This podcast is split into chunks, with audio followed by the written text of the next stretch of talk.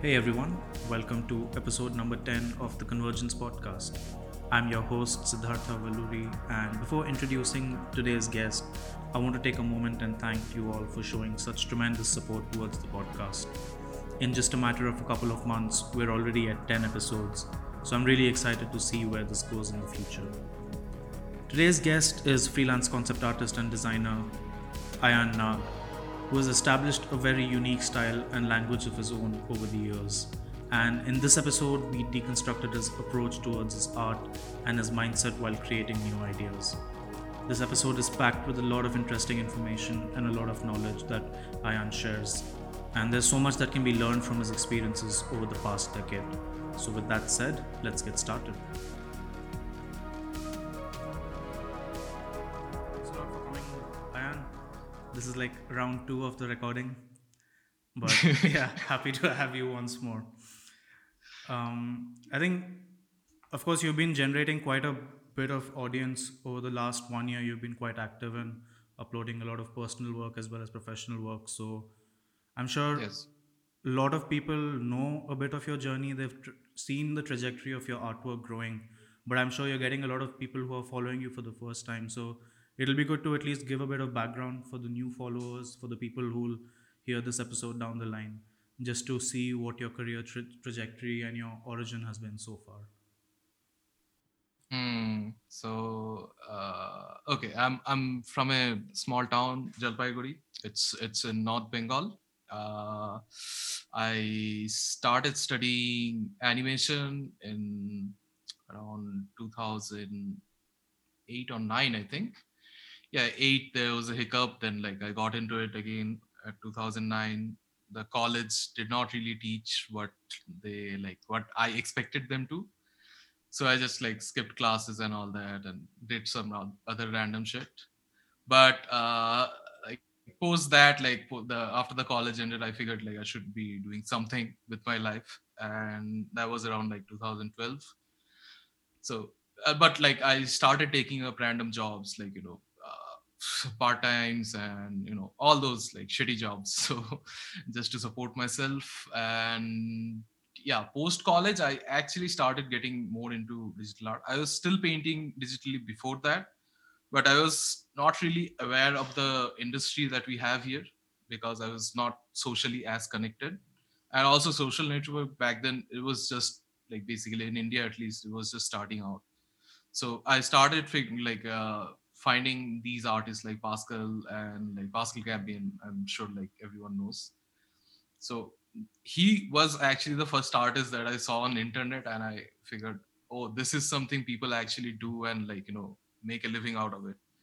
So uh, I, I sort of started getting into it more. Then I went back home because like I, I, I actually wanted to get a job initially. Then I saw what a actual job was, and I was like, really disheartened and mm-hmm. because it was like a tech company doing like you know graphic design and i went there to you know give an interview but the setting and everything has just seemed so like opposite of what i wanted to do so i just like okay let's let's let's back up a bit let's like go home let's bide my time and like you know try to improve my skills so you mean that felt so like i start corporate or very structured for you Oh yes, oh yes. The setting was like this. I I walked in. Everyone was in like suits and like you know sitting in computer street and like you know working on something. And I was in a like uh, t-shirt and a short and like some backpack. And I just walked in and like, felt so out of place. I was like, okay, let's let's let's figure something else out. So I went home and uh, after that I started finding more artists as I like you know kept finding all these like level up you know there was a group called raw die back then so i started participating there like you know they had competitions and all that then i started finding all the other artists like you know uh, robbie was there robbie trevino i'm sure like you know robbie was there Nate Southern was there. Like they are basically hosting these contest sort of things, and they'd give you feedback. so i started getting into it slowly those two years like i sort of improved and then i started getting more like better jobs not better as for better but like they're still better than you know 500 rupee banner jobs. so Mhm. uh so i sort of saved some money. I got some bigger projects. I saved some money and like after two years i decided like because and like i decided to move out because at home you sort of feel safe because like you don't really have to earn your bread. Like you're getting your breakfast on time you're waking up you're eating and you have a roof over your head. You don't have to like worry about that much. At least for me that's how it was and uh, so I, I I had some money and I just like decided to let's let's find out the costliest city in the like you know India and just let's just move there. if I can't make it out, make it like there, I should be like uh, looking for an alternative or something. Uh, there's there has to be another way. So I just like you know moved out like with limited fund and uh, my parents helped a lot as well like you know uh, and then yeah then i came into bangalore started studying more like started doing more real life studies and eventually like i slack off i go travel here and there. I slack off a lot. That's that's a general theme of my because it took me so long because i slack off. That's a that's the only thing.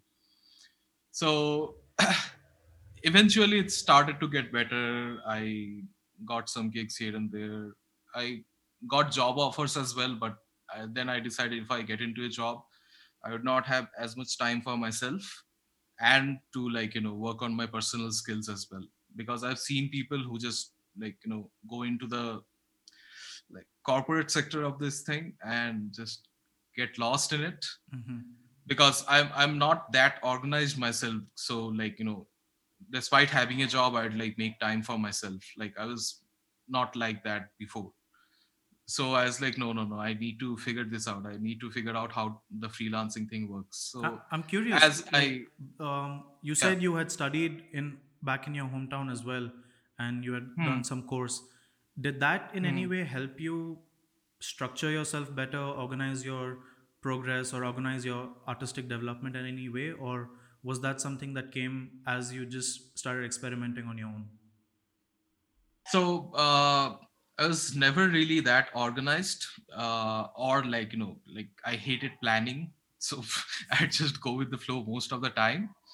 Uh back back when i was in my home i didn't really have that clear of an idea what i wanted to do as well. Even now i don't but like that's a different story. Uh, but uh, back then i didn't know like how to study or like what to study. I, I just like followed like trends like whatever people were doing i do. But i sort of kept doing it and that's that's the key to every skill i suppose. Like the more you do it the better you get at it. And yeah after coming to bangalore i actually started finding some like decent study materials. That's when i think the gumroad thing started blowing up. So Mhm. i they bought some tutorials here and there and like i i saw like what like these people do in a like professional level and what i need to be able to do to match those qualities so i just started studying and just kept going from there and there and uh, yeah it, it has been fun I mean, I want to talk about your development in terms of your artistic journey as well. I know you spent quite a bit of time doing a lot of still life study, and you still do that even now.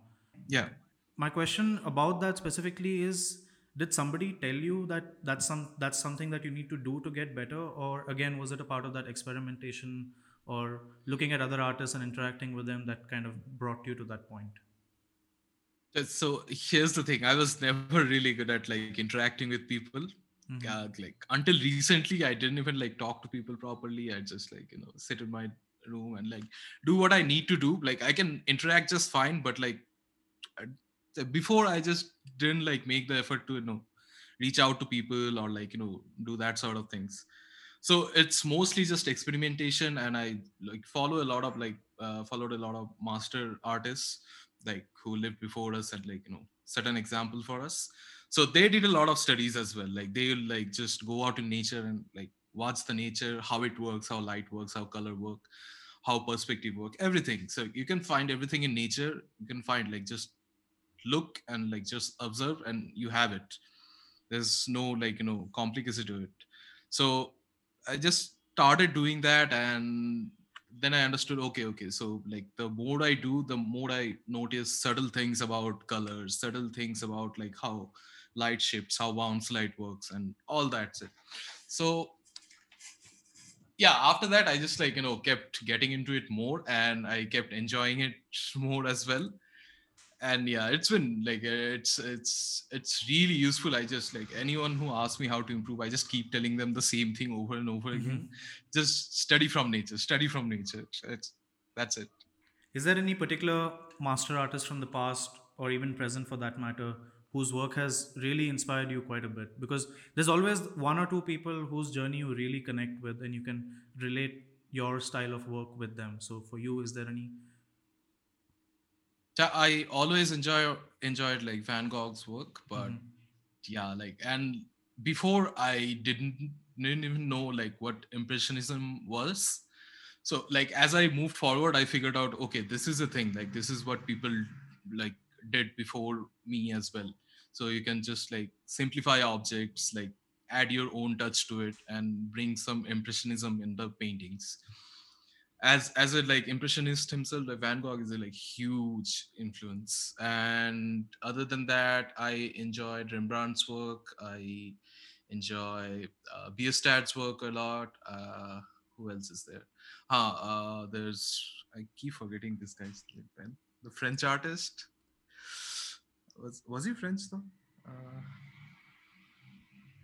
you might. Uh, Monet, yeah, Monet, okay. Monet, Monet, Monet, yeah, yeah, yeah. So he was, a, he's a like big influence as well. Modern artist, I enjoy a lot of people's work. Pascal is there, Dédouze is there.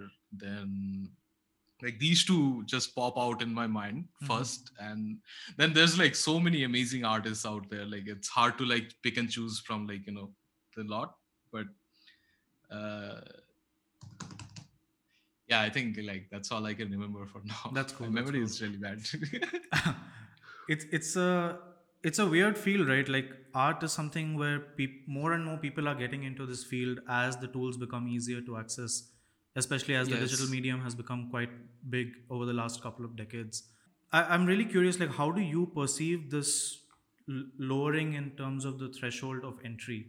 Do you think that produces better art down the line or are people jumping into digital art or just the artistic journey too soon even before they are down with their fundamentals or understand what they are trying to create.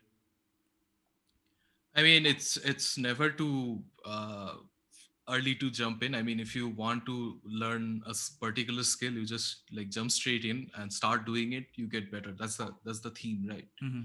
But I I do see a quality like lowering quality overall because uh, like the threshold is low, so like you'll get this like mini studios which will hire people and like since they're cheap they'll just hire a lot of people and produce not so good quality of artwork. And i think that that at the end of the day gives the like junior artists a lot of uh, false sense of accomplishment i'd say which is like which is not healthy because like i've i've been through like the same thing myself. Mm-hmm. not that way but like some other way around. So i think yeah anyone who's listening and just starting out i i'd just say focus on your fundamentals first because concept art is a, like not a single job. It's it's a lot of jobs combined and it also has a lot of nuances inside the job inside the field itself. You'll have like uh, industrial designers to like uh, proper illustrators. All of those fall under the category of concept art. Like even the illustrator has to think of designs and all that but when it goes to uh, like production uh, not production designer industrial designer the design part and the functionality part is much more implied upon so implied upon and it's much more important and so like these are the like you know extreme corners of our I'd say like the most extreme corners of our industry. Mm-hmm. But that's the thing, people are specializing in each of these. So like you have a lot to pick and choose from. But if you don't have the basic knowledge, if you don't have the fundamentals, at least up to a certain mark, you will not be able to judge or like you know understand where you want to go and what you enjoy doing the most. I think that's the most important part. If you don't enjoy something you're not going to get good at it. Like it's it's that simple.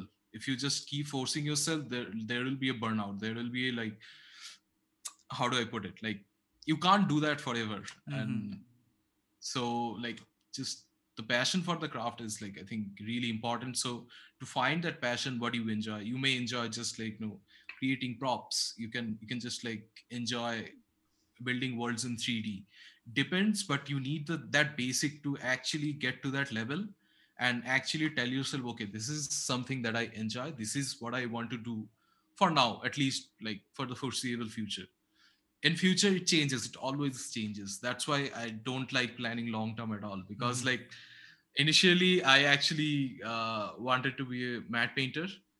Uh, like i saw all like dylan cole and all those all their work. I was like holy shit how is this how is this even happening? And so it it kept kept changing. Like then i was like no i need to work on movies. I need to work on these things. Then i was like I, I, now I don't really care where I work as long as I'm enjoying the thing, like just painting and in generally just like creating worlds. That's what I enjoy. And I don't know where it will take me, but like it's fun. So that's why I'm still doing it. If it if it stops being fun, I'll just look for something else. I'll just like switch switch out to something else.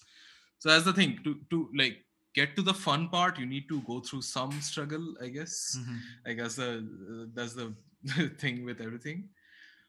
But yeah just practice your fundamentals. They may seem boring but they i promise you they're not. There's a lot to learn and there's a lot of fun as well. Like so much to know there. And the more you like figure out like the basics and the clearer your your vision would become and you'll know like what to do what you want to do. So that's about the gist of it i guess. Do you think this mentality that you've developed has come because you admire the artists of the past so much and you study them so much because they had a sense of patience in the way they approached their work. They, they were not in a hurry to finish a particular piece or reach a particular destination too quickly. Do you think that has rubbed off on you? Uh, so to be honest, uh, even like two, three years back, I did not really know how the artist reached where they reached, like the master artist I'm talking about so I, I would not say like I was directly influenced by their journey, but I got interested later on and started like you know learning more about them. Mm-hmm. And everyone had this pattern of like you know just they loved what they do, they did, and they just like you know kept doing it without any expectancy of like you know likes or whatever. Like that concept did not exist back then. A lot of like Van Gogh himself, like he probably had only one actual viewer who would just watch his painting it was his brother probably. So and like he still kept doing it. Uh, so there's there's like there's so much to take from that. Like you're not expecting anything. You just love it so you're just doing it. And he's appreciated now but that does not matter to him because he's dead. He's gone.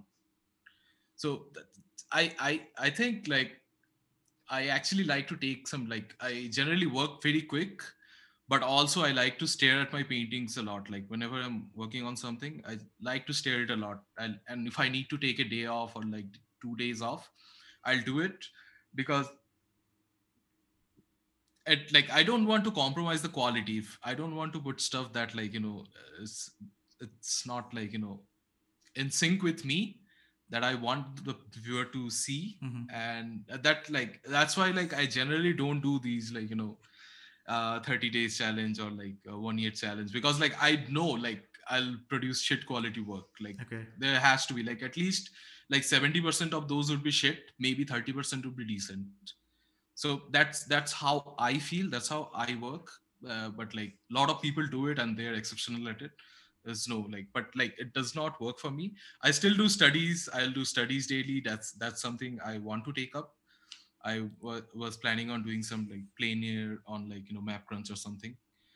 But like those i can do daily because those are not really like i'm not creating something out of blue or just like you know designing something that does not exist. That's just like taking something and studying from it. So that's a different thing. But just producing ev- like a painting new idea every day is it's so much pressure firstly Mm-hmm.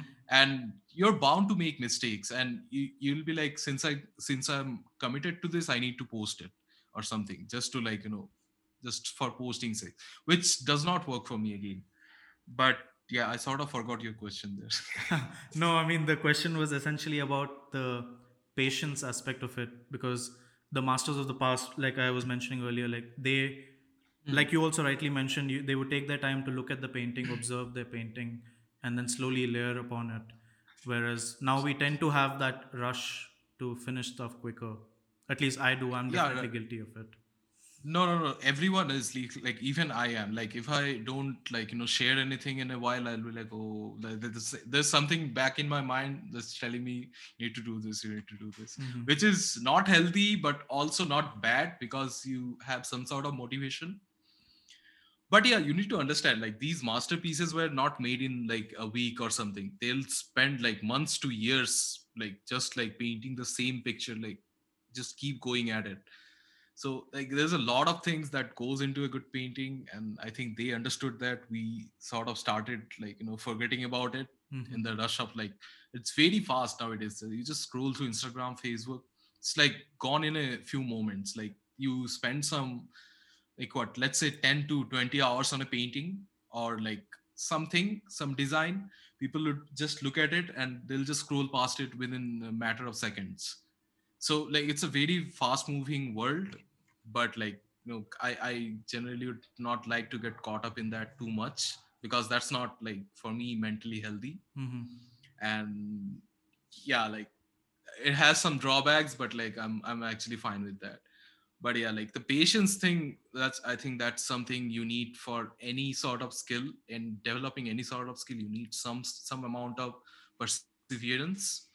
And i think that's the only skill you need to be able to like do anything. Just like persevere through it all and you'll eventually get there. You had mentioned an interesting thing earlier where you said you don't consider yourself to be a hardworking person. And I find that as a pretty odd observation because when I look at the kind of work that you've produced over the years, I feel like you're somebody who's quite productive. And whenever I look at your feed, there's always new stuff to look at as the weeks roll by. Why do you think you perceive your work in that manner? And where does that thought come from?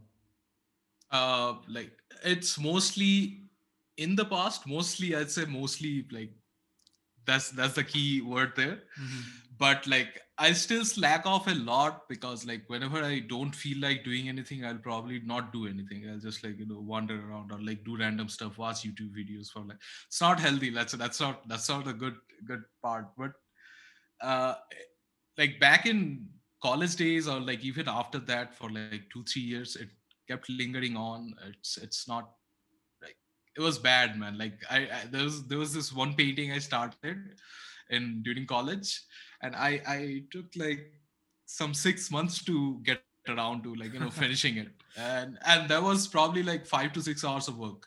I just worked on it once then like a couple of weeks later i'll come back to it spend 10 minutes then go back to doing some other stuff.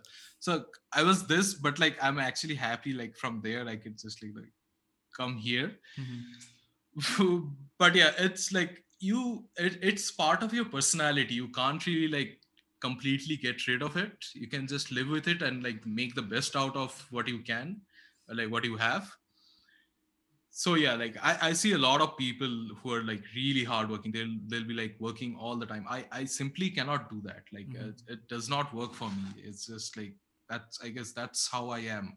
And i've sort of comes come in like you know terms with it but i sort of want to change as well for the better. But let's see like what happens As long as you're not trying to force anything out of the ordinary, E- I think. Exactly exactly I've always wanted to ask you this one question, which is when I look at Hmm. your work, I I think of it as a blend between illustration and concept art. And I think this is a pretty big question that a lot of people starting out have. And even though this topic has been touched upon quite a few times, which is illustration versus concept art and how do people approach it, I feel like Hmm. no min, no matter how many people answer it, it's never really resolved in in people's mind. How how do you think you have approached finding that balance over the years? uh finding balance is like just like in anything is accepting the fact like you can't just like you know think about it and you say like you know this is something i need to do something about it you just like some if something is wrong or something is right you just like accept it and like that's how you resolve most issues firstly. And uh, this debate like illustration versus concept art i'd say like you it's all art at the end of the day. Like from a designer to like you know illustrator everyone's an artist. Mm-hmm. but the i think there's a like visually you can perceive it like this. Let, let's say like the left end of the spectrum is design right end of the spectrum is like it's just pure illustration. So we are never truly in the like you know extreme corners of each. We are somewhere in between all the time. And based on the slider your uh, your like designation actually like you know happens. Like your designation is like where your slider is. So more you focus on design the more design person would, you would be. And like concept art in general like I, I think illustration also includes inside of it or something. Like it's not a like different thing because like even the illustrators they need to think of designs. They need to think of like how to employ the design fundamentals in a painting. It's not that different but again it's not the same either. It's like it's inside a circle. Mm-hmm. we just have like different designation for it. And it it has been like what like even like 15 20 years back like we did not have any separate designation for artists. They're just artists right? Right. nowadays we just like fine tune everything and like make separation. That's fine. Like for specialization like more you specialize on something the better you get at it. So it's it's a like it's really productive and it's it actually works. That's why it's there. But it's at the end of the day it's still art. So like don't just like you know think about all that too much and finding your blend would be again uh, like practicing your fundamentals just do stuff you enjoy and see where you end up Yeah, that's very well put. I mean, it's a matter of experimenting in your own self and slowly arriving at, at Mhm. this at that decision. But Yeah. this this question always stumps me because so many people at the beginning of their journey run into this problem. In your experience, is there any way to help the people who are coming up in the industry to understand this point faster so that they don't keep harping on this issue within themselves and neglect actually developing their skills, which is the most important thing. yeah like regardless of what you want to be even if you like if you're a concept artist or illustrator you need to be skilled like in today's industry especially if you don't have skill you will not get anywhere like it does it's not like just this art field it's everywhere. Everything is super competitive because of internet. Like everything is so connected. Like everyone has access to pretty much everything. Mhm. so like in this world you need to be good like to be like you know to go where you want to go- go. Like you need that strength. So to achieve that you need to focus like just on improving. But again like you need also need to have fun. Without fun there's like you know it's like going to the gym. Like you go there if you don't enjoy doing it after a month or two you'll just like give up. So there's no point to that. And again like I, I it sounds like i'm repeating myself. With the understanding of the basics you will actually get there. As long as you put enough time on your basic fundamentals you practice your stuff you will get there. And yeah like after a certain level you can decide where you want to go. Just don't straight out come into the industry and decide i want to do this i want to do that because that never works. Like the future is not predictable. That's what makes it fun as well. Mhm. so uh i lost my train of thought there. Just a second. No worries. yeah as you uh, as you keep uh, working on that uh, you'll actually gain more clarity on the situation uh, what you want to do and like this you what you enjoy and all that i still haven't caught up with my train so i'm just like you know trying to buy time That's all right. I mean, I guess the, it's a it's a hard question to answer as well because there are so many people who are coming into art each and every day, and this is a it's a fairly Yeah. common question that a lot of people run into.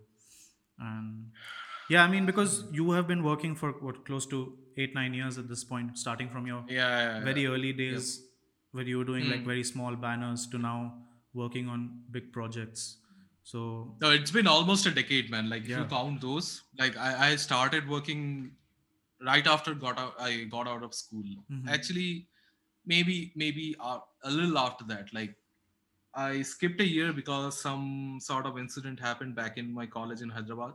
So I joined a college, like animation college in Hyderabad, that sort of fell apart. okay. Uh, turned out it was a fraud or something. Like that was a huge thing back Oh, then yeah i had to come back uh, home uh, like uh, then like i was like really lost like I, I didn't know what to do like i was a kid as well so i didn't know how to cope with these situations and after that on 2009 i think i joined in st xavier's like there was a sort of like animation college which was shit by the way just like if you're st xavier's people if you're listening it, it was shit so anyway uh uh yeah like but that that's the thing i mean I, again i keep like I'm, I'm so preoccupied i don't know even like i even don't know like what i'm preoccupied with no, that's all right. That's all right. but I, I'll ask the questions. You can just answer it. That's fine.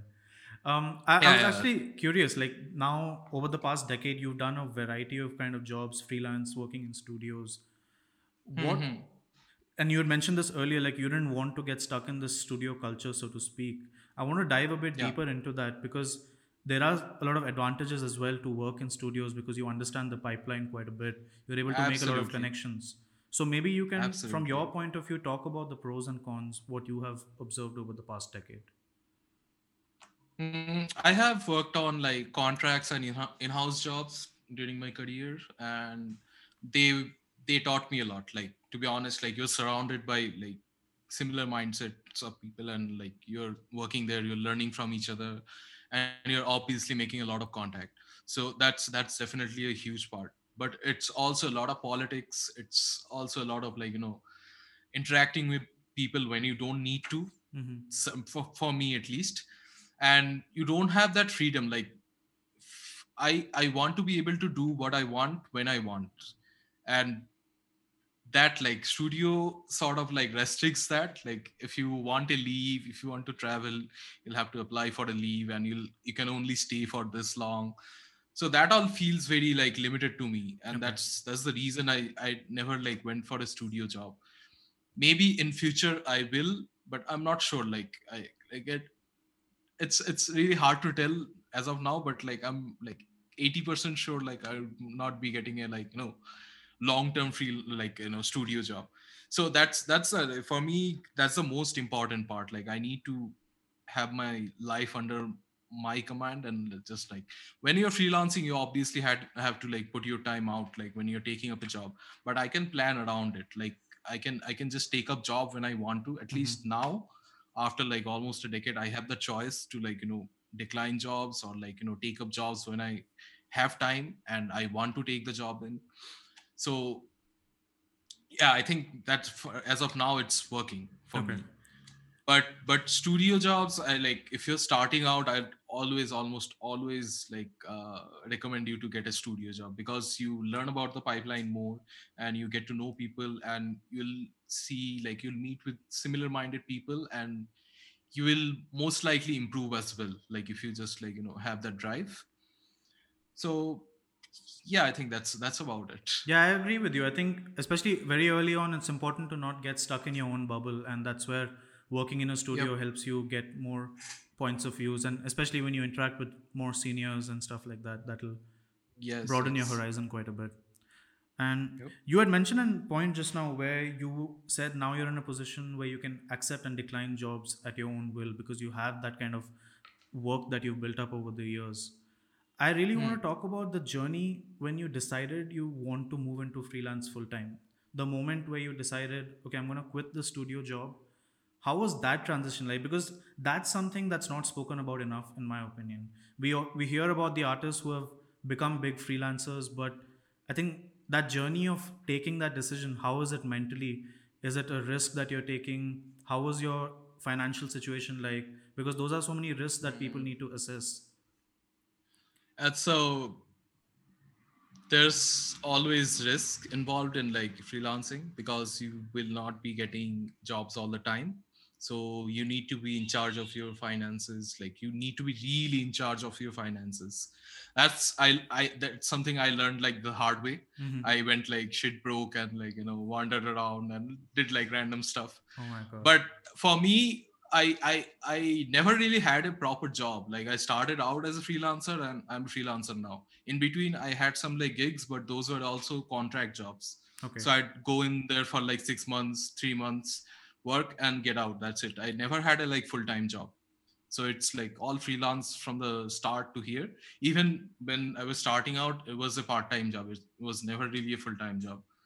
So it's I guess it's a bit different for me but like if anyone asks I, I just like suggest not to do that it's like it's it's it's unnecessary firstly uh, like you don't need to go through that much struggle anyway because like most of my career i've been broke. Like i'll be plain honest. Like i did not i did not have the skill back then and i did not have the contacts. So like i was not getting any proper jobs. I'd just go in like you know random DeviantArt forums take up like really crappy jobs or like uh, just like whatever I could find. I'd, I'd go to Comic Cons, make some profit off of it, and maybe survive for like next two three months. Then like keep thinking what's gonna happen after that.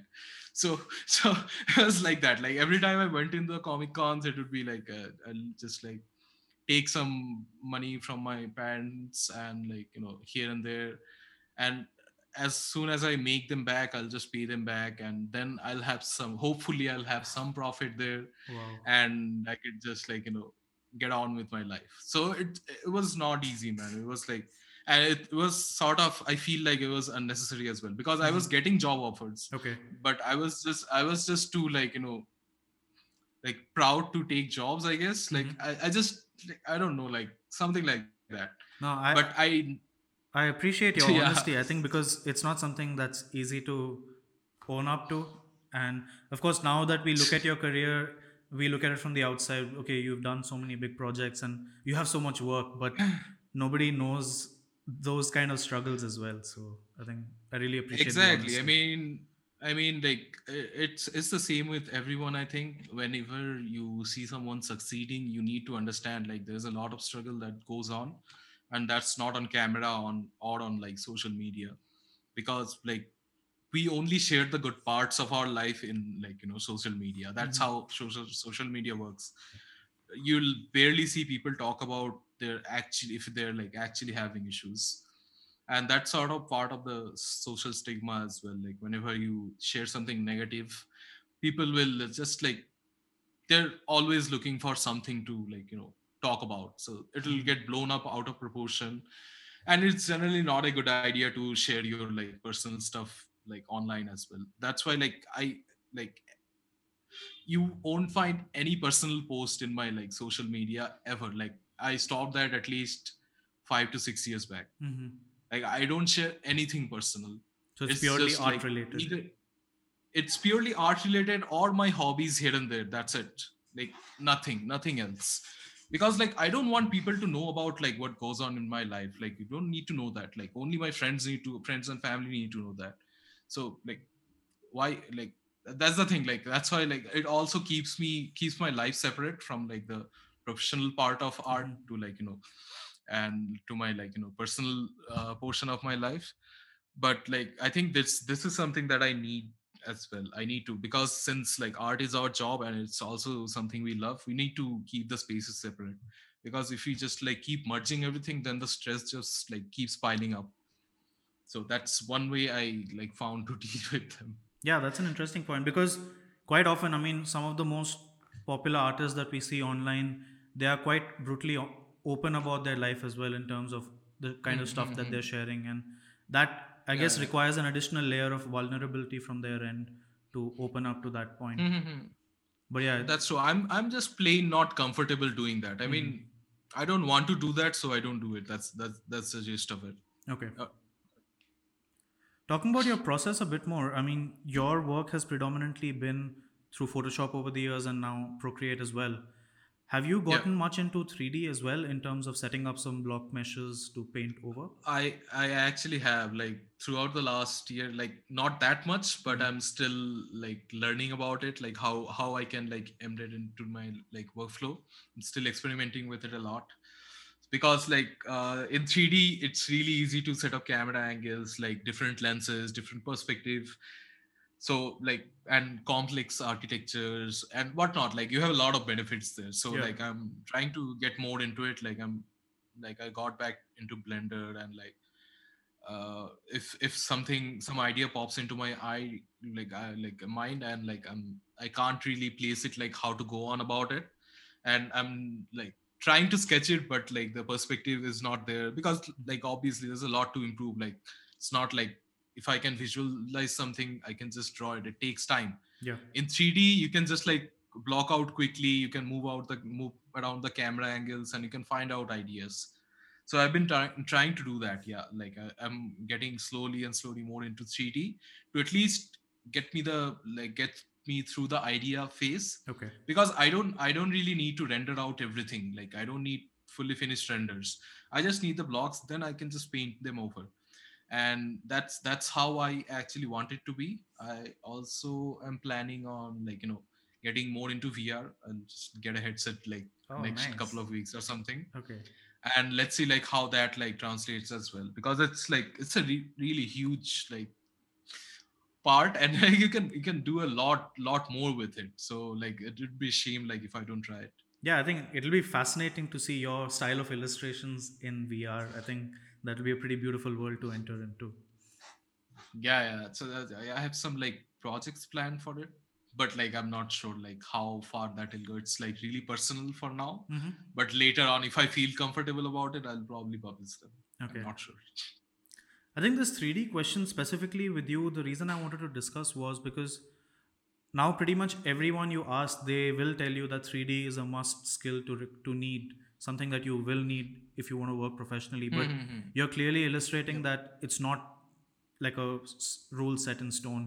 You are still working professionally at a high level. So I think it's important to see other perspectives as well that people are working in other mediums, not only 3D. I mean, they're just mediums. At the end of the day, all that matters is like the results you produce. At least like when you're working professionally, it doesn't matter if you have used a 3D base or like you have used photos or you have used like someone else's model. Just just credit them, mm-hmm. or like at least buy the stuff from them. Absolutely. But like like the like process doesn't matter at all. Like nobody's gonna ask you like how you did it, and if they ask you, it won't matter that much so like the result matters and like how you got to it it doesn't matter all that much for me i can work faster i can render out objects faster in like 2d than just making it set in 3d uh, and like you know just like adding textures to it. All those are very time consuming for me because like i'm not used to like all the 3d process. Mhm. but like when i have to do something from multiple angles let's say like one set i need to capture multiple angles of the same set then it's obviously better to just like at least dress up the basic 3d set.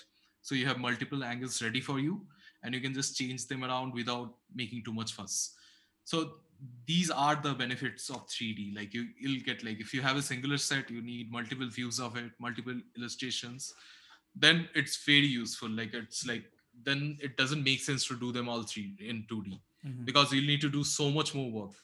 But other than that if it's just a single piece i'd rather just like i don't even want to block it out if i don't need to i'll just go straight into painting. I'll probably like just at least flesh out the idea in like an hour or something.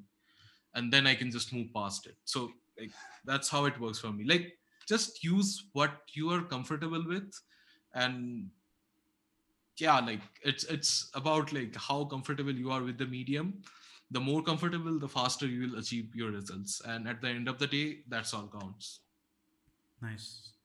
I was uh, also curious about your process when interacting with clients as well, um, because your way of working in terms of the style that you're producing is quite loose and suggestive in terms of the details. How do you, Mhm.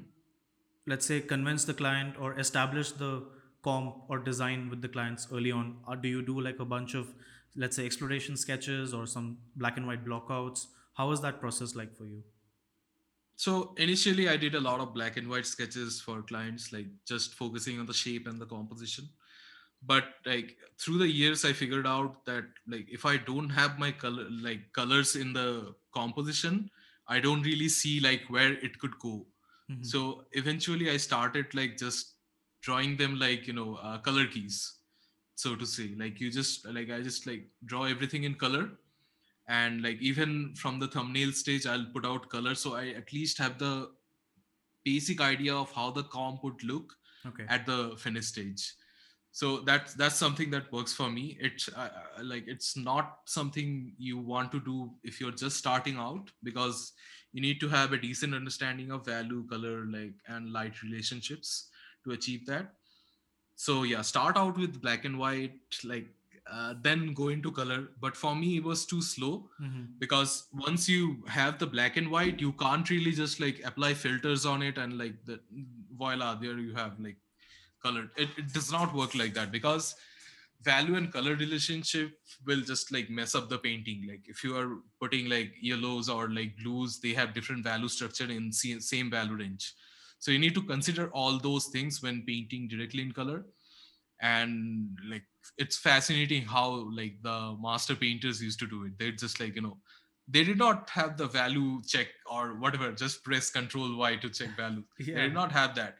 So they need to they needed to like train for years. And like that's something i like as well. Like it generally gives me a like better idea of the whole composition. Like at the end of the day composition is all about the finished piece. So the sketches you are doing are mostly just layout sketches.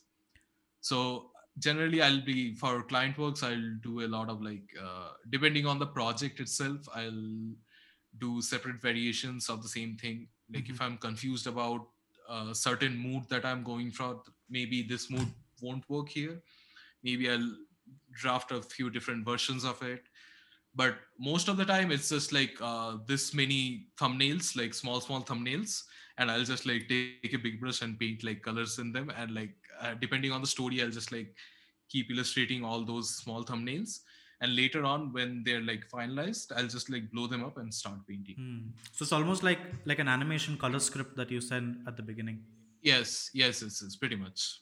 Hmm, that's an interesting process. I think, especially with the kind of output that you're generating, I think that speeds up your Hmm. work quite a bit. That that Yeah, yeah, yeah, change. uh, sorry, go ahead. Go ahead. no no no no that's it that's it Uh, I was curious, like that change to drop the black and white process from your pipeline altogether.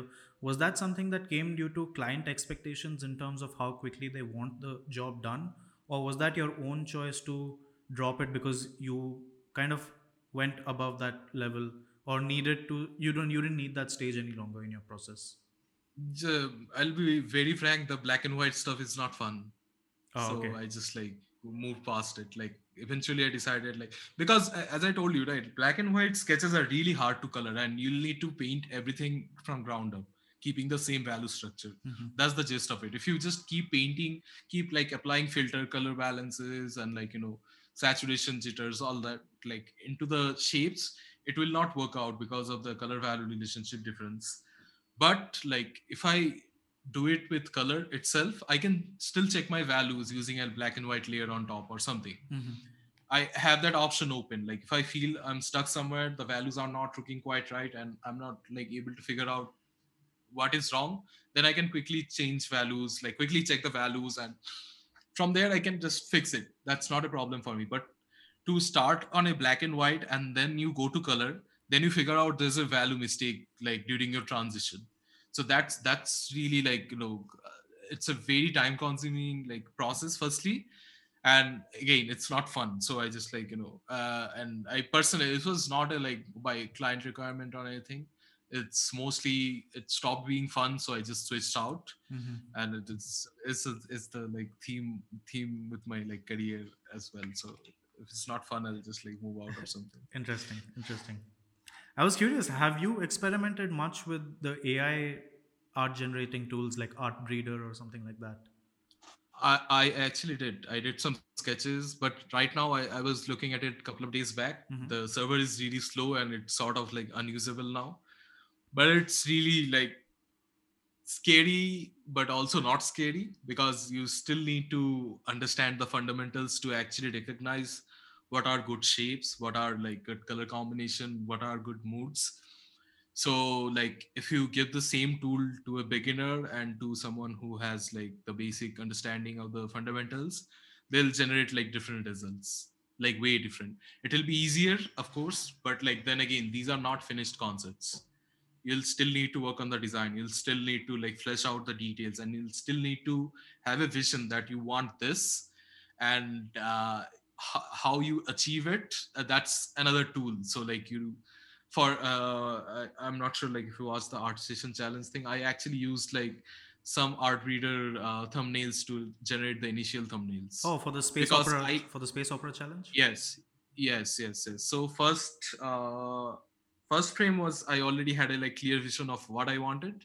So i just like painted it out. Second and third i think yeah second third and fourth i took some like thumbnails off of uh, Artbreeder I Hmm. some did some experiment here and there. What I want, like what sort of vibe, what sort of mood I want, and I went into Art Artbreeder, like based a lot of things around, and tried to get something out of it. So like the second and third keyframe, their base was this thing, uh, the Art Artbreeder base. Fourth keyframe, I eventually tried like uh, wanted to try something else and changed it. Mhm. but yeah I, I, that was an opportunity for me as well to see how i can fit this into my pipeline as well. Because it's another tool and like you just need to like figure out how to use it. So it was fun it was fun. Like you, you get a lot of different results in a like matter of minutes.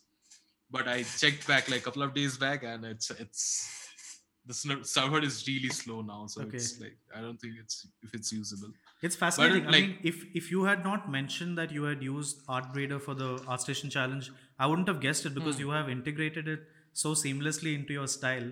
I think, like you mentioned, thing. in terms of the experience level, level of the person who's using the tool.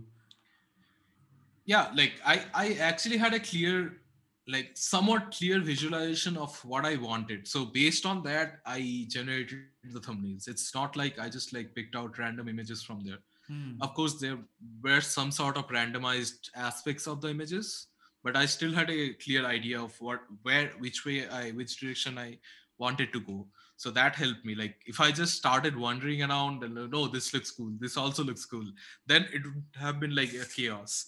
But i since i had a like decent idea of what, where i wanted to go uh it actually worked out pretty nicely. And since it's just the thumbnail phase you eventually paint over everything anyway Mhm. like thumbnails don't really like barely anything from the thumbnail stage will actually show up in the final keyframe so it actually works out Fascinating.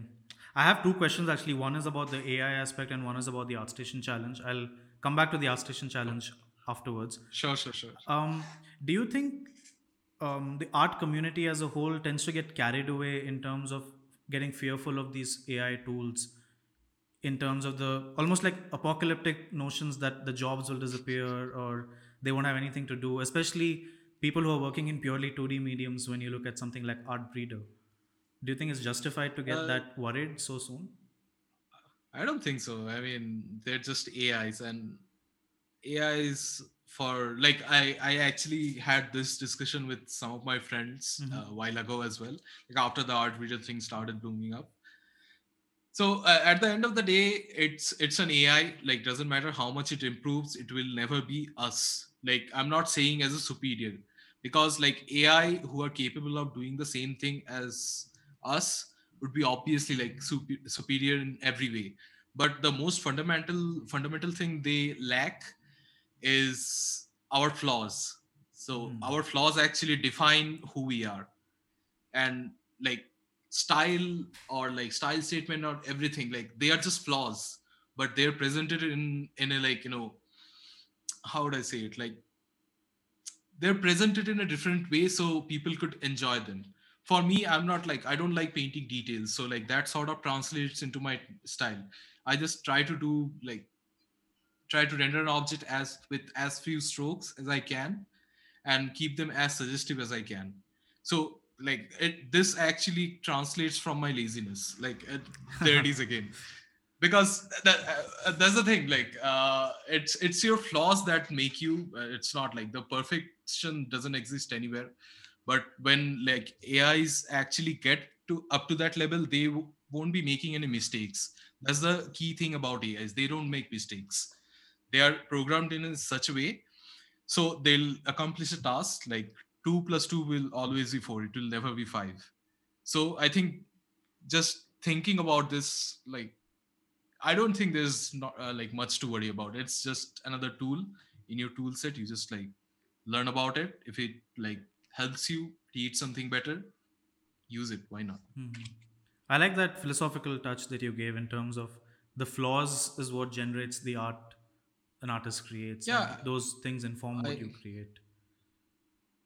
Yeah it's just like my personal opinion as well like uh, like that's how i like to look at things. So like i don't know like if it actually is that but it makes sense to me that way like like we all like each and every one of us are different and that's that's something like we take for granted but like that's also our like you know like selling point let's say like that's our, also our best features That's true. so and those are those are mostly our flaws. It's it's not like some flaws in our memory some flaws in our actions. Or like it's all that. Like it's like if you meet someone who's perfect you you will never meet someone who's perfect. Just saying. Because perfection doesn't exist truly.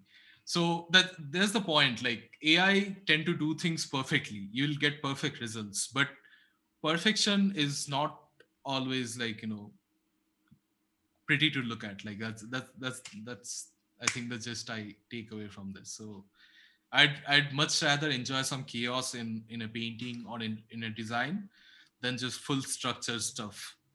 Like you need structured uh, designs for functional elements but when you're thinking if you don't have that like filter in your brains that like actually uh, filters out what you see uh, filters in what you see and like blurs out the result you paint then like it sort of uh, without those filter it becomes meaningless because if you like it becomes not fun. That's that's the whole point. Like it's it's not interesting. So that that's that's i think my two cents on it i guess. That's interesting. That actually leads into my question about your ArtStation challenge because the whole aspect of finding your original voice is quite important. And when I looked at your submission for the ArtStation challenge, that clearly stood out quite differently when I looked at all the other or most of the other uh, participants' work because they were leaning into more of that really photorealistic sci-fi look, whereas you had taken a very illustrative, almost surrealistic approach towards sci-fi art. And I really want to know what was your thought process right from the first week onwards? How did you come to those ideas? And how did you generate those storytelling moments through that? so it's it's like i already had some idea because like i started a bit late on the Mhm. challenge but like in the in the meantime i was also thinking about it i gathered some reference like i just like looked looked around and some ideas popped into my head this could be it this could be that and i since i don't use 3d all the time and don't rely heavily on 3d i think i i like whenever i paint something it will always be something different from the actual realistic representation.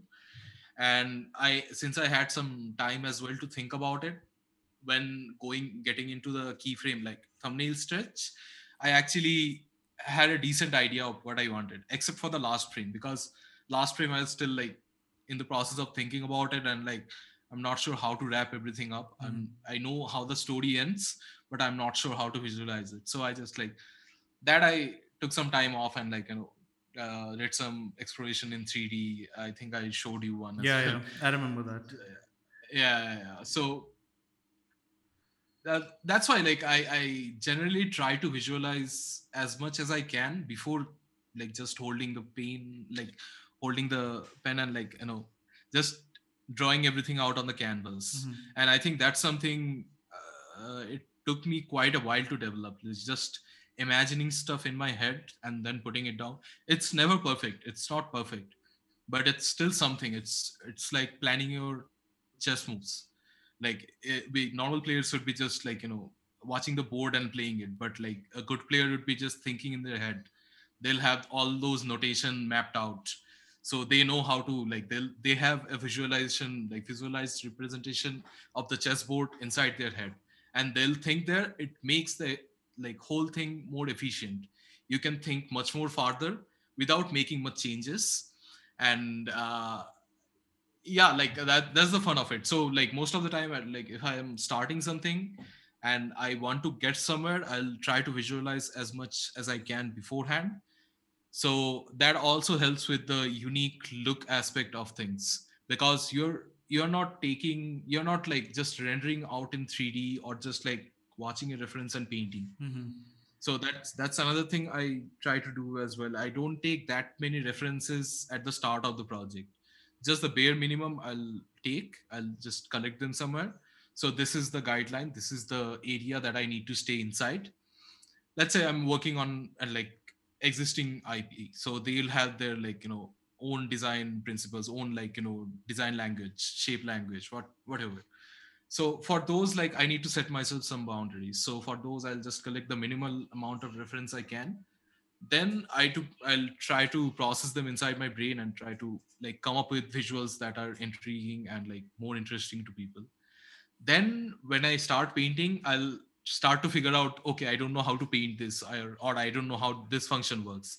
Then i'll just go individually and grab those stuff and introduce them. So it does not affect my whole design language like from the get go Mm-hmm. so i still have something unique at the start and then like uh, as i go on to connect it more to reality and uh, just to like make it seem like it's it's something that can exist i need to take reference from real life. So then i'll do it i'll take the reference i'll put in the stuff that's required to make it believable and then you finish it Nice. So the analytical part comes in later. Starting, it's quite abstract and artistic, where you're setting up the composition Yes, yes. essentially. yes it's basically start trying to find like order inside of chaos like Hmm. uh, you generally start with like even when i'm starting with no idea at all i'll just like start showing out random brushstrokes and try to find shapes in it and all those so it's like i always enjoyed the theme of chaos like Mhm. it's so enchanting so we'll we'll get back to that chaos point of it. I think I'll I'll really recommend everyone to check out the progress that Ayan had put out because what struck me the most was right from the first uh, work in progress you uploaded, the composition stayed the same right throughout the process, and yeah yeah, yeah. that clearly shows the forethought, like the chess moves that you were talking about. Like the initial opening was set up, and then everything was calculated based on that. So it's pretty interesting. yeah it's not so much calculated. That's the thing. That's why i like start with color. Because like the uh, depending on the mood the whole storytelling changes. And in black and white it's very hard to convey the mood. Hmm. like you can add some fogs you can add some value shifts but you can't really like add emotion without color so like when you introduce the color you'll you already have a visuali- visualization like okay this is something that here like i can achieve this i can go here from this.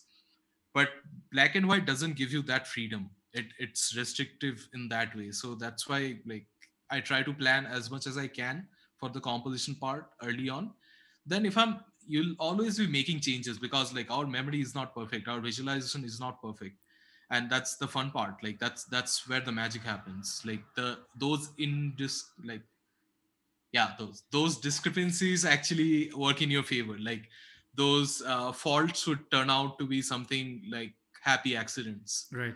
and so on and so forth so as you uh, like if you have a decent idea of what you're gonna paint then i think like uh, you you i think that's that's how i like to do things but it again like depends on person to person like how your mind works is different how like someone else's mind work is different. So like it's all up to you and to find that balance you need to like you know just put in the hours. In terms of your approach towards art, do you spend any time writing down ideas or sketching out ideas, or are you somebody who just translates from mind onto Photoshop directly? Uh, I will sketch out stuff or write down thoughts like I have once in a while, but like to be honest, I never go back to them. okay. Some reason because like once I'm done with like a set of thumbnails, I'll just leave them be for like years on end or something. Then one day I figured, oh, I did something like this back then. Let's go see, and I'll watch those and then, okay, this is not good. Let's start fresh. So That's- like I do write down ideas, but like most of the time it's just inside my mind. Like, uh, like uh, my mind is very organized, and everything else is not. That's the thing. So I try to like keep some sort of stash inside my mind. Like this is the idea. This is what I want to do. If it's too complex, I'll probably write it down. Or really intri- intriguing, then I'll write it down or like draw up some thumbnails of based around it. But otherwise, it's all inside here. And that's Hmm, that's interesting. So when you talk about chaos and the organization inside your mind, the chaos you're Hmm. talking about is that the chaos in the world at whole, or is that chaos only at the beginning of an idea or the beginning of a painting, where you're trying to figure out what the trajectory of that painting is going to be, so to speak? I mean, uh, uh, I okay. So here's the thing: like chaos and order are really like you know, like it's is the two faces of the same coin. Like it's not that different. Like we just try to find meaning in everything, and that's how we find order. And so, like everything, like I think Nietzsche said it: chaos is the natural order so that's that's that's that's how i like to operate as well like even when you have an idea it doesn't need to be all that structured like it doesn't need to be rigid it it could have some chaos in it so it's just about finding that balance and that balance actually dictates where your painting will lead. Sometimes i'll just like throw up brushstrokes around and it looks really abstract but i can figure out like most people can figure out some sort of shape and those shapes would be based on your experience. It's it's it's not just like the same thing for everyone.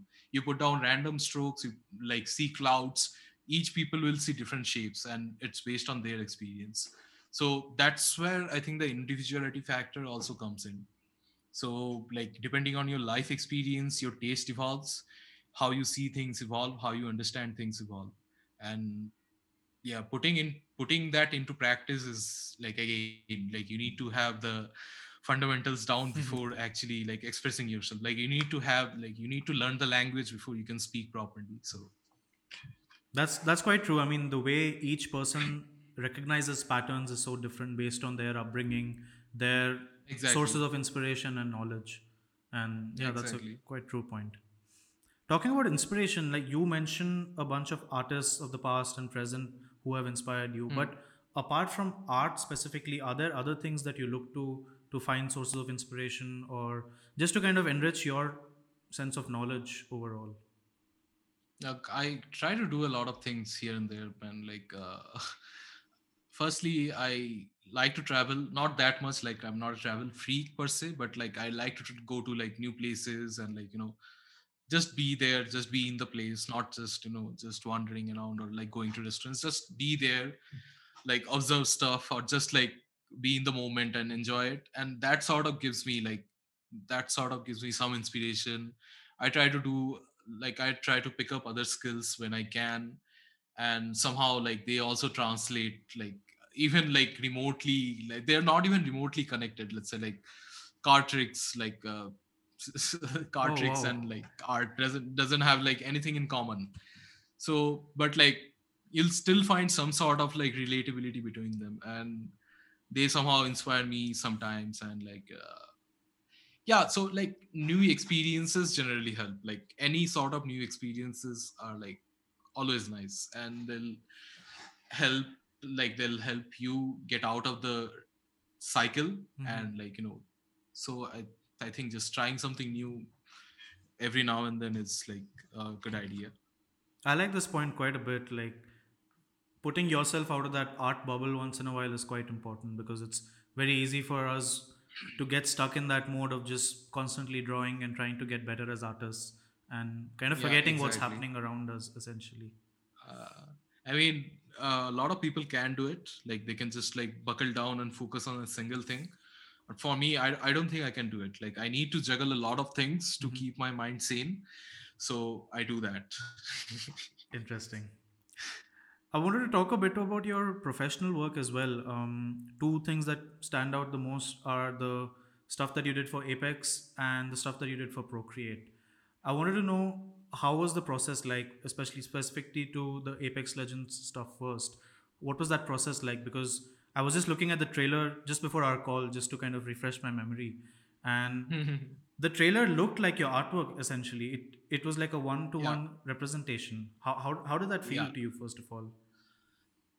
so the whole trailer was actually based on my style statement itself oh, like Oh, it's wow. it's not like yeah because like i like even from the designs to like the look and feel everything like i designed pretty much everything the characters were designed by like the character person so that's that's something different Mhm. i don't do that just just uh thing but even when integrating the characters they would have some sort of textural overlay because Okay. this was all done in after effects no 3d nothing it's like completely 2.5 right Yeah. so i'd have i'd have all the layers separate in photoshop and then the uh, after effects person they do amazing jobs there.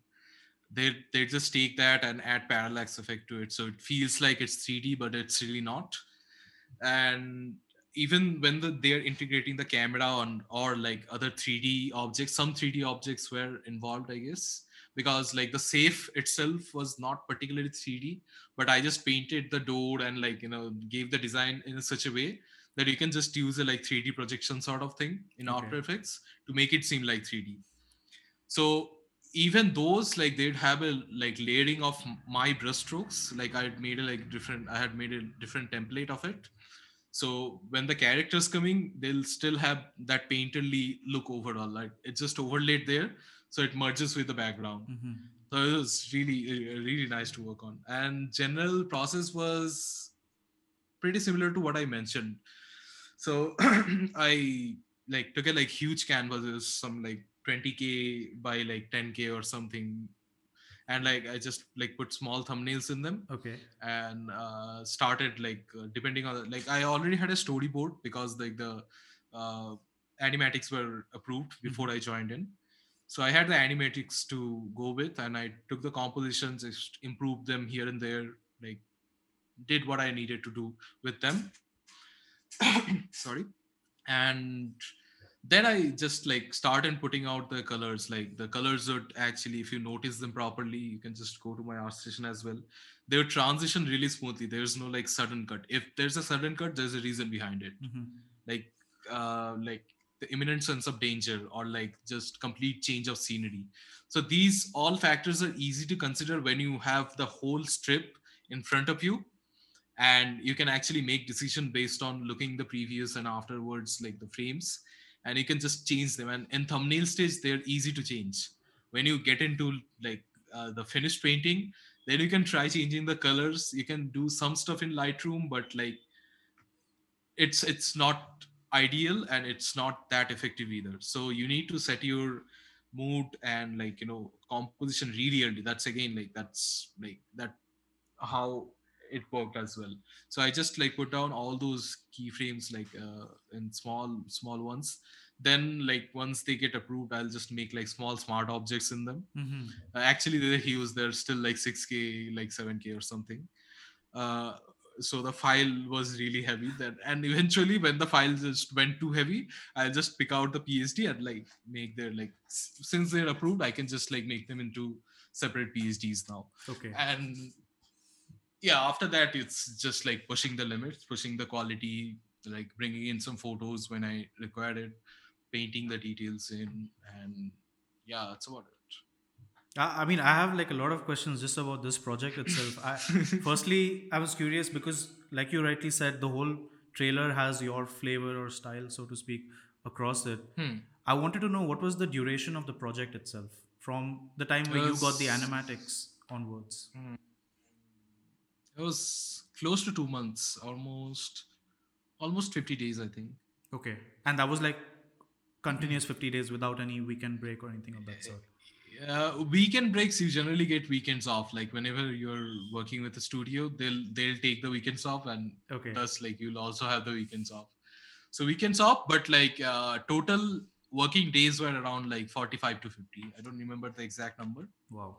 but yeah that was like 10 10 some odd weeks Man, that, that sounds like a pretty heavy project, but it uh it was was, worth it it. was really like it was huge and it was sort of tiring as well when everything finished i was like oh my god finally it's done and but like you also get the satisfaction Yeah. of just looking at the end result and good thing about animation at least these sort of like promotional animation is like you finish it and it's out. You don't have to wait for like one year two year to just see it in action.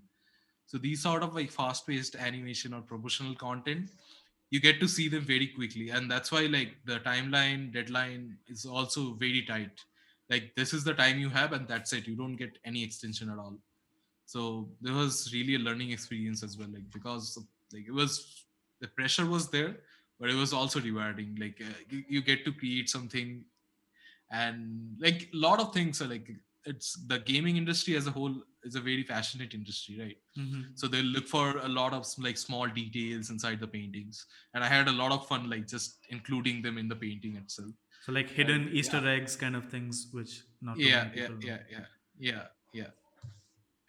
I'm also curious, like your uh, when you're interacting with the art directors from the studio side, what were the interactions like? Because this is a style that you are quite familiar with. So I'm curious, what kind of feedback were they giving in terms of how how to push the storytelling or how to push the quality and things like that?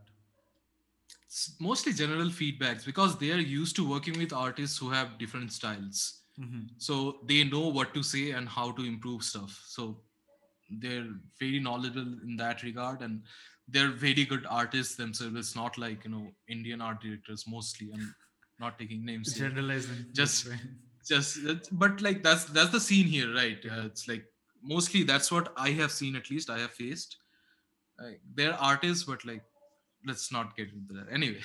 Yeah, that's a different topic for another time. yeah yeah. So most of the time art directors would be better than you most of the time. Hmm and like in some like in one area or another.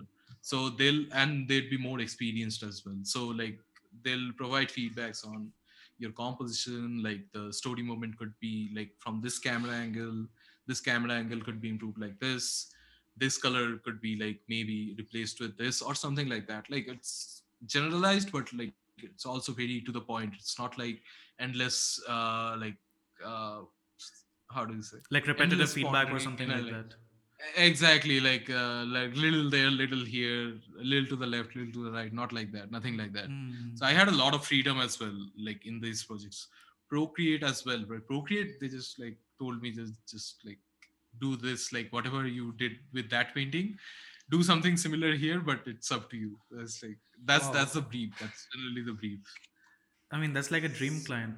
I mean, they just. i know i know right yeah, yeah, yeah. that's so much fun to work with how does one get to this point where you're basically getting clients where they're coming and telling you boss just do this what you already do how does one reach to that level Uh, I honestly have no idea, but I think it has something to do with like your skill level. Like as you get up there and you keep like posting your stuff everywhere because you need to be visible. There's a lot of surplus in artist community right now. Lot of artists. You look everywhere. There's artists, there's artists, concept artists everywhere. So like you need to stand out and you need to find your way to stand out as well. I think so like being different being yourself i think is a huge plus if you have the like you know opportunity to, to do that but like for me i i like want to point this out here as well because like i did not have that much responsibility on myself to support my family my family basically took care of themselves so i did not have that in my mind let's say like i need to provide for my family so i need to get a job. That's the mostly that's the thing. Like most of the people they don't have the luxury to do this. Hmm. but i had and i sort of did so it worked out for me. But yeah i mean no i think i mean I, I feel like you're being a bit humble as well because while given that you had some sort of freedom and not too much responsibility you still have to work over the years to get to that level as well which requires i mean that is common in every field. Like you'll have to work to get somewhere. It's it's like it's not gonna magically happen. And luck luck is a factor but luck is also like a non-factor. It's just a probability. Mhm. the more tries you do the luckier you'll get. So it's just simple as that. That's an interesting way to put it. How how Yeah, i has mean that's uh, how has social media changed the way you interact with your own art essentially? Has it changed in terms of when you look at the reaction of the people especially as your following keeps getting bigger there'll be a lot more people who are showing a lot of adulation and love towards your work? Does that change the way you Hmm. look at your own self it's like I, i'd love to say it doesn't but like it sort of does in a subconscious level mm-hmm. so like when you see some artworks getting more attention you're like okay like and let's say you don't enjoy that artwork as much Mm-hmm. but people are still loving it and you're like why what's what's there like for me i just try to take it a bit like analytically because like what is there that's like you know appealing to people so i can bring that aspect to my next painting or bring that aspect aspect in like you know more of my paintings or if it's a good thing or not. So i'll evaluate them. It's not like you know if, it, if this is good let's say there's a landscape with a lake in it and Mhm. some birds flying around. So i'll do those like 100 of those. Not like that. I generally try to find like what's good about the image and what i don't like. So like it's and at the end of the day it's, i'm still learning something and i'm not compromising myself either. So it's a it's a good balance for me it works out No, I think definitely there's you have. I, I feel you have found a good balance in terms of finding that consistent style, but changing the uh, let's say story moment that you're trying to depict. Because I know like you've done a couple of series where it's like indoors, and there's some which are purely landscape. So that breaks Yeah, the yeah. monotony of the subject matter, and yeah that way you're able to produce more ideas. Yeah and the style thing also it keeps changing. It's not it's not the same. I mean uh, what i used to paint like in a couple of years back it's different from what i do. Like it's not just like that my skills have gone up. Hmm it's also like style statement wise it's also different. So like style is something i think like it evolves with you. Like as your personality evolves that also evolves. That also changes. Like not necessarily all the time it will be good but i think it will be different so that's that's fun Yeah, that's rightly put. Have you ever considered uh, making a book? Because I, you have such a vast collection of work. I feel it will be a really nice coffee table book to look at. Have you i I don't i don't think i have enough works to put in a book man Oh, that's interesting that you think that. Uh, maybe maybe in a like year or so we'll see how this year's year goes then i'll think on it then i'll decide All right, all right. But have you ever, just not from the artistic point of view, but maybe from a storytelling or narrative point of view, have you ever considered trying to do something along those lines where there's a constant theme or narrative running across a book and then you put it across as a story? I do have some plans, but like uh, for most part, it's like the project I have in mind is very personal. Okay. So I can talk a little about it. It's not started; it's still in here. Yeah, right? Please, it's please go ahead. Out there, yeah. But it, it's sort of a like uh, my happy place sort of thing. Like it's it's sort of place where I go to. It's like I have like it's very abstract it's like it's not uh, fully developed or fleshed out because like it's in my mind right so every time i try to visit there it changes a bit like depending on what i'm experiencing and Oh. everything Mhm. so it's it's like meditating but like uh, it's a di- slightly different. It's a mix of both like meditation and dreams. Like uh, i used to like dabble on those before. So like that also like somehow benefited me. Like i could visualize these things better. So i have this place that i generally go to when i need to calm down or just just like i, I don't have anything to do. So i just go there and like maybe decorate the place like maybe explore the place maybe find out where i can extend and all that I, like it's not all like very clear but like it's there and i sort of want to do it in the future and i'm not sure i'll ever publish it but i want to do it for myself Ah. then if i feel like you know sharing it with like everyone then i'll probably do it So you're going to tease the idea but not publish it if you don't feel like it. That's interesting. i mean I- this is the first time i'm talking about it anyway so like it's Oh. it's like not many people know about this it's just like because it's very personal and like i need to be comfortable with it at a like certain level Mhm. so i can just share it. Because i need to be satisfied with the outcome. It's like because like just imagining something and just putting it out on canvas or a like 3d space it's a whole different thing. Like uh, it's like imaginations will always be better than like what you create. For me at least it is. Like what whenever i create something i'll like initially be happy then after like 10 minutes of staring at it, oh i could have done this better. Maybe You run into I those issues thinking- once it actually is on the canvas. yeah so that's why i also take some time with my paintings as well. Like if i really like something i'm working on i'll take days uh, like weeks even like you know not months. Like i'm not up to that standard yet. But like at least at least days. Like i'll i'll look at it like before going to sleep i'll look at the painting so it's still in my like mind. And uh, when you're sleeping you think you're not doing anything but you're doing plenty. So like generally i like try to like if i have a problem and i'll just like tell myself like okay this is a problem. I need to find an answer like while i'm sleeping or something like that.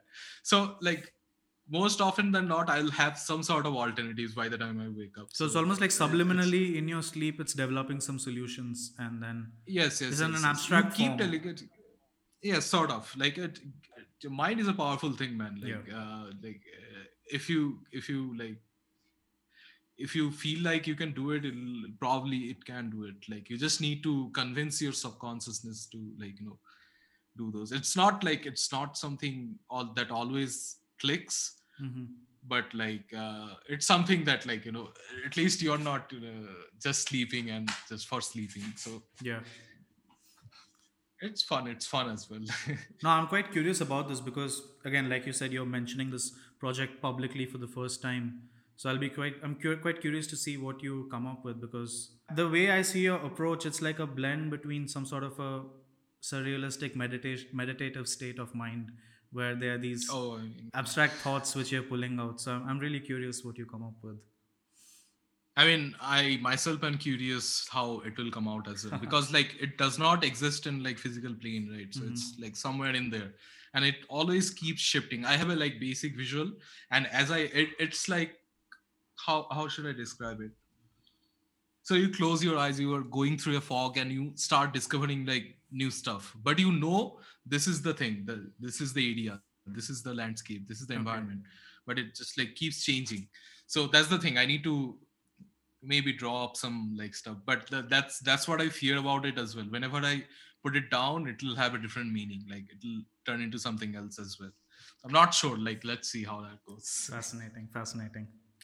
So I just wanted to touch upon one last thing. I I know you're short on time. So, um, in terms of passing on the knowledge, do you have any plans of conducting some classes or mentorship programs or anything of that sort, even on a smaller scale where you can teach your skills to a couple of people? Have you thought about that? So I actually published a tutorial earlier this year, which again is based upon the like basic principles. It's Okay. Like you're not gonna get to the advanced level, like you know, if you're climbing a ladder, start at the bottom. That's the thing. So I have some like uh, design principle, and uh, it's a, it's it's basically a blend of design principles and the fundamentals. So how you can like apply the design principles inside the fundamentals uh, I have that tutorial and I was planning a mentorship, but like I'm not sure like when that will be done because like I don't think I'm like good enough to teach people, and it's also like it's feels a bit weird as well just to like outright judge people's artwork because everyone has their own version of like you know thinking process own version of ideas. Mm-hmm. uh, so i i like i do some one-on-ones once in a while when i get some time but even even that it's it's generally it's generally very like fundamental based. It's not it's not like this idea is not working. I generally try to just uh like like everyone has their different stories to tell right? So Yeah. i try to encourage that in like every front. So that's why i keep pressurizing everyone. Just just learn the goddamn fundamentals. If you if you know that like at least the in the basic level you'll be able to express yourself better. And that's all i care about man. I don't i don't care about like you know people making like you know super realistic stuff or like super functional stuff. I don't i don't like those aspects too much. Okay. i enjoy good design. That's that's a whole different topic. But like just like repeating something like just taking some real life uh, objects and just copying it or just putting random props inside a like project and like rendering out that's that's that's not like that's not gonna cut it out for me. If you're designing something from like you're creating worlds creating objects that's interesting. But just like taking like you know especially with these uh, what do you call them what are the 3d packs? Kit Bash. kit bash man. It's it's it's like it completely goes against like what art should be i think. Because like you're just using repetitive elements and at one point of time it will become boring. Because like Hmm. once something gets famous a lot of people will start using it. So you lose what is yours. Like you lose your indiv- individuality. And i see a lot of 3d artists like doing amazing stuff like uh there's this uh, french artist i think uh in insta. He does this like you know uh grease pencil animations in blender. Uh i think I'm not sure. he was he was also featured in like you know blender the intro skin like couple of versions back or something it's really wonderful like the stuff you can do with your like the technology so wonderful i forgot the name man i'll, I'll just i'll probably look it up later and like send Yeah, you can send it over. I'll add it in the show notes definitely. yeah yeah yeah, yeah. so uh yeah that's the thing like uh, these are just tools but if you're just using like random like you know assets from like uh, the same thing and nowadays like there's a trend where like you watch a tutorial and you exact make the exact same, same thing. Hmm and it's supposed to be good because you're just following a tutorial and you're following their workflow like what they achieved after years of like studying. And you're just blindly following it. You're not going to get a job for that. And even if you do it won't be because of who you are. It will be because you can replicate something. So- and i don't think like people should like strive for that. Like that's i think you're just like wasting your potential that way. Because like once you start like and they may pay well. I'm not i'm not talking about like not getting paid. Like you'll probably get paid well doing those kind of stuff.